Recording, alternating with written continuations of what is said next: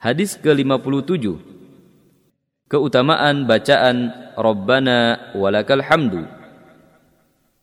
عن ابي هريره رضي الله عنه ان رسول الله صلى الله عليه وسلم قال اذا قال الامام سمع الله لمن حمده فقولوا اللهم ربنا لك الحمد فانه من وافق قوله قول الملائكه غفر له ما تقدم من ذنبه Dari Abu Hurairah radhiyallahu anhu bahwa Rasulullah shallallahu alaihi wasallam bersabda, "Jika imam solat mengucapkan Sami Allahu liman hamidah, maka ucapkanlah oleh kalian Allahumma rabbana lakal hamdu."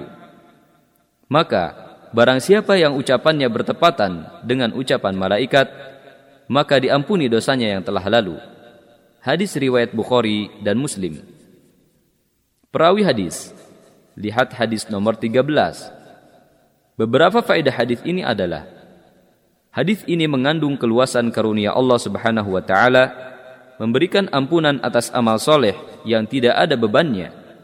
Jika ucapan makmum setelah bangkit dari ruku, Allahumma rabbana walakal hamdu bertepatan dengan ucapan malaikat, maka Allah akan mengampuni dosanya yang telah lalu. Jika seseorang telah selesai dari rukunya, maka ia mengucapkan Sami Allahu liman hamidah, baik sebagai imam maupun ketika sholat sendirian.